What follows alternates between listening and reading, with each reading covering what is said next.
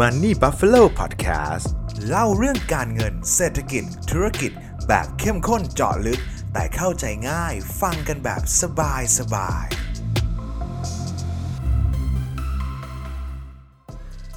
ตลาดหมีคืออะไร แล้วหมีตัวนี้มาจากไหน แล้วเราในฐานะที่เป็นนักลงทุน เราจะปรับตัวรับมืออย่างไร เรามาหาคำตอบด้วยกันนะครับ หรือสำหรับเพื่อนๆนักฟังท่านไหนนะครับที่ฟังผ่านพอดแคสต์นะครับจริงๆ Money Buffalo เราก็มีผ่านช่องทาง YouTube ด้วยนะครับ เป็นเสียงเหมือนกันครับ แต่เป็นเสียงแบบมีภาพประกอบและภาพอธิบายเพิ่มเติมเพื่อให้เพื่อนๆเข้าใจมากขึ้นนะครับยังไงก็มาดูที่ YouTube เพิ่มเติมนะครับจะได้ได้อัธรสที่มากขึ้นนั่นเองครับ พอเข้าช่วงปี 2565 นี้มานะครับตั้งแต่ช่วงต้นปีมาเลยเนี่ยเชื่อเพื่อนๆน่าจะต้องได้ยินคำว่าตลาดหมีกันมาบ้างอย่างแน่นอนนะครับเพราะว่าไม่ว่าจะเป็นสินทรัพย์การลงทุนใดๆก็ตามนะครับมักจะมีแนวโน้มปรับตัวลดลงนะครับไม่ว่าจากเรื่องของสงครามรัสเซียยูเครนปัญหาเรื่องของเงินเฟ้อต่างๆนะครับมันทำให้สินทรัพย์สิ่งต่างๆเนี่ยเริ่มปรับตัวลดลงอย่างต่อเนื่องเลยนะครับซึ่งคำว่าตลาดหมีเนี่ยครับมันก็เป็นตัวแทนของคำว่าตลาดขาลงนั่นเองครับเพราะว่าถ้าเกิดเพื่อนๆลองไปดูตัวหมีนะครับเวลาหมีแบบจะจู่โจมใครเนี่ยมันจะตบลงแบบนี้นะครับมันก็เลยเป็น สิ่งที่บอกว่าตลาดกำลังจะลงนะครับ หรือว่าลักษณะของหมีเนี่ยที่เป็นลักษณะเสื่องเสื่องซึมซึมช้าๆอยู่ในสภาวะจำศีลไม่ไปไหนนะครับเขาก็เลยเรียกว่าตลาดหมีนั่นเองครับซึ่งจะตรงข้ามกับตลาดบูหรือว่าตลาดกระทิงนะครับกระทิงเวลาจะขวิดใครมันจะขวิดขึ้นอย่างนี้ถูกไหมครับมันก็เลยเปรียบเสมือนตลาดขาขึ้นแล้วลักษณะของตัวกระทิงเนี่ยมันจะเป็นกระทิงที่ค่อนข้างมี power มี energy แล้ววิ่งไปข้างหน้านะครับดังนั้นเวลาตลาดขาขึ้นเราก็จะเรียกว่าตลาดกระทิงนั่นเองครับที่นี่ครับแล้วไอหมีตัวเนี้ยมาจากไหนนะครับซึ่งถ้าเกิดเพื่อนๆจับตาข่าวต่างๆ ที่เกิดขึ้นตั้งแต่ช่วงประมาณมีนาเมษานะครับข่าวหนึ่งที่แรงมากๆเลยนะครับนั่นก็คือเรื่องของสงครามรัสเซียกับยูเคนั่นเองครับที่ทำให้เกิดปัญหาเรื่องของเงินเฟ้อพอเงินเฟ้อมาพร้อมกับโควิด ยิ่งเงินเฟ้อหนักเข้าไปอีกนะครับโดยทำให้ทางการสหรัฐนะครับหรือว่าเฟดเนี่ยที่เป็นพี่เบิ้มของเราเนี่ยทำทั้ง QT ทำการขึ้นดอกเบี้ยนะครับมันเลยทำให้สภาพรวมของเศรษฐกิจในภาพรวมเนี่ยปรับตัวย่อตัวลดลงอย่างต่อเนื่องเลยนั่นเองครับหรือสำหรับใครที่ยังไม่ได้ฟังนะครับว่าถ้าเกิดเฟดขึ้นดอกเบี้ยแล้วต้องปรับพอร์ตลงทุนยังไง จริง ๆ คลิกที่ตรงนี้ได้เลยนะครับทีนี่ครับแล้วถ้าเกิดเจาะจงไปในตลาดของคริปโตเลยนะครับที่ผมเชื่อว่าในช่วงปี 2 ปีมาเนี่ยไม่มีใครไม่รู้จักตลาดนี้นะเพราะว่าสร้างผลตอบแทนสร้างเศรษฐีหน้าใหม่กันให้อย่างต่อเนื่องนะครับและในทางกลับกันนะครับก็สร้างคนที่ขาดทุนจากตลาดคริปโตอย่างมหาศาลเลยครับซึ่งถ้าตลาดคริปโตเนี่ยมันก็จะมีปัจจัยเฉพาะตัวหลากหลายอย่างเลยครับไม่ว่าจะเป็นเรื่องของ Luna UST ที่ถือว่าเป็นเหตุการณ์แบ็กสวอนของคริปโตเลยนะครับที่ทำสร้างความเสียหายให้กับนักลงทุนทั่วโลก ไม่ว่าจะเป็นนักลงทุนรายใหญ่หรือว่านักลงทุนรายย่อยเลยนะครับก็จะตามมาด้วยการล้มละลายของ Venture Capital ที่ลงทุนในคริปโตต่างๆ Tree Arrow ต่างๆนะครับรวมถึงในไทยเราเอง อย่างที่เพื่อนๆได้ยินข่าวเลยครับ อย่าง Zipmex ก็มีปัญหาเช่นเดียวกันนะครับ ก็การที่ตลาดสินค้าปรับตัวลดลงเข้าสู่ตลาดนี้ โดยเฉพาะตลาดคริปโตแบบนี้ มันทำให้เกิดความเสียหายไปทั่วโลกเลยครับคำถามที่น่าสนใจต่อมานะครับ แล้วไอ้หมีตัวเนี้ยจะอยู่กับเรานานแค่ไหนนะครับ ซึ่งถ้าเกิดเจาะไปที่ตลาดของคริปโตก่อนนะครับ คริปโตเนี่ยเริ่มมาบูมเริ่มเป็นที่รู้จักเริ่มดังมากขึ้นเลยเนี่ยจากตัวที่ชื่อว่าบิตคอยน์ถูกไหมซึ่งบิตคอยน์เนี่ยเกิดเมื่อปี 2009 นะครับตลาดหมีครั้งแรกที่เกิดขึ้นกับบิตคอยน์นะครับเกิดเมื่อช่วงปี 2011 ถึง 2012 นะครับตอนนั้นเนี่ยราคาบิตคอยน์ร่วงหล่นแรงมากๆนะครับถึง 93%นะครับแล้วใช้เวลากว่า 1 ปี 6 เดือนนะครับกว่าจะปรับตัวขึ้นมาได้นะครับและตลาดหมีครั้งที่ 2 ของตลาดคริปโตนะครับก็เป็นช่วงปี 2014 ถึง 2016 ครับซึ่งตอนนั้นราคาของบิตคอยน์นะครับปรับตัวลดลงถึง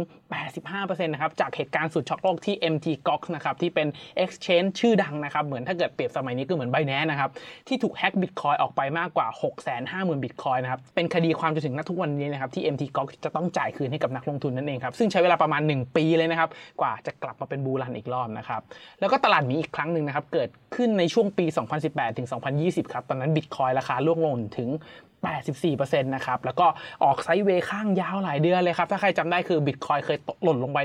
จากประมาณ 1 2ื่นเนี่ยหล่นลงไปเหลือแถวๆประมาณ 3,000-4,000 ดอลลาร์เป็นระยะเวลานานมากๆนะครับจนมาถึงช่วงประมาณตุลา 2020 กลับมาเป็น bull run รอบใหญ่อีกครั้งหนึ่งนะครับซึ่งตลาดหมีครั้งล่าสุดที่เราอยู่ครั้งนี้นะครับตั้งแต่ปี 2022 นะครับบิตคอยน์เคยทำจุดสูงสุดที่ประมาณ 69,000นะครับปัจจุบันตอนนี้อยู่แถวๆประมาณ 20,000 บวกลบแถวๆนี้นะครับสถิติในอดีตนะครับว่าเราจะอยู่ในตลาด bear market ของคริปโตเนี่ยประมาณปีถึง 1 ปีครึ่งนะครับซึ่งถ้าเกิดนับเวลาตอนนี้เนี่ยครับก็ต้องบอกเลยว่าเราอยู่ในตลาดหมีมาประมาณแค่ 6 เดือนเท่านั้นเองนะครับ แต่ว่าก็ต้องบอกกับเพื่อนๆก่อนนะครับว่าตลาดหมีครั้งนี้ค่อนข้างแตกต่างจาก 3 ครั้งที่ผ่านมานะครับเพราะว่าตลอด 3 ครั้งที่ผ่านมาเนี่ยบิตคอยเองก็ตามหรือตลาดคริปโตก็ตามนะครับอยู่ในสภาวะที่มีเงินอัดฉีดมี QE ใส่เข้ามาในระบบต่อเนื่อง รวมถึงดอกเบี้ยเป็นขาลงนะครับแต่อันเนี้ยเป็นตลาดหมีครั้งแรกเลยนะครับที่อยู่ในช่วงที่ ดอกเบี้ยขาขึ้น และเงินถูกถอนออกนั่นเองนะครับดังนั้นมันก็เลยมีนักวิเคราะห์มีการคาดการณ์ออกมาหลาย ๆสำนักเลยนะครับว่าตลาดมีรอบนี้จะยาวนานมากกว่าอีก 3 ครั้งที่ผ่านมา และอาจจะลึกแบบสุดใจเลยครับเพื่อนๆ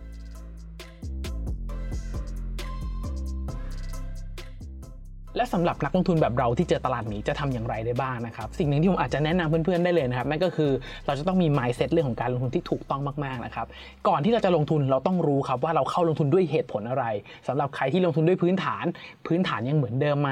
ยังไปได้อย่างที่เราคาดการหรือเปล่า ถ้ายังไปได้ ผมว่าในช่วงที่ตลาดขาลงมา ก็เป็นช่วงที่เก็บของที่ DCA ไปอย่างต่อเนื่องนะครับเพราะว่าคนที่สำเร็จจากการลงทุนทุกครั้ง จะร่ำรวยจากตลาดขาลงและทยอยซื้ออย่างต่อเนื่องในช่วงตลาดขาลงนะครับ เพราะว่าถ้าเกิดเพื่อนๆมัวแต่รอจุดต่ำสุดของการลงทุนนะครับ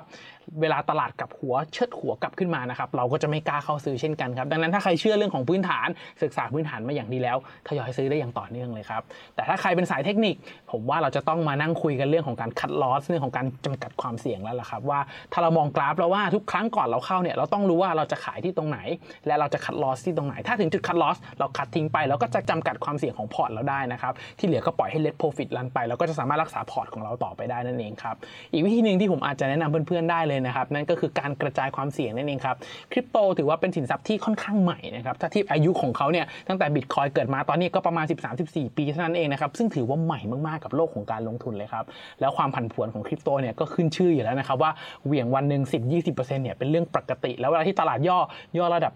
90-95%นะครับสามารถเกิดขึ้นได้ดังนั้นการกระจายความเสี่ยงเป็นอีกทางเลือกหนึ่งที่ดีมากๆสำหรับนักลงทุนนะครับ เพราะว่าเราไม่มีทางรู้เลยว่าตลาดคริปโตจะย่อไปถึงตรงไหนนะครับ แล้วด้วยความเสี่ยงของตลาดคริปโตที่สูงมาก ผมอาจจะแนะนำว่าสำหรับใครที่ชื่นชอบคริปโตนะครับผมอาจจะแนะนำว่าให้กระจายการลงทุนประมาณสัก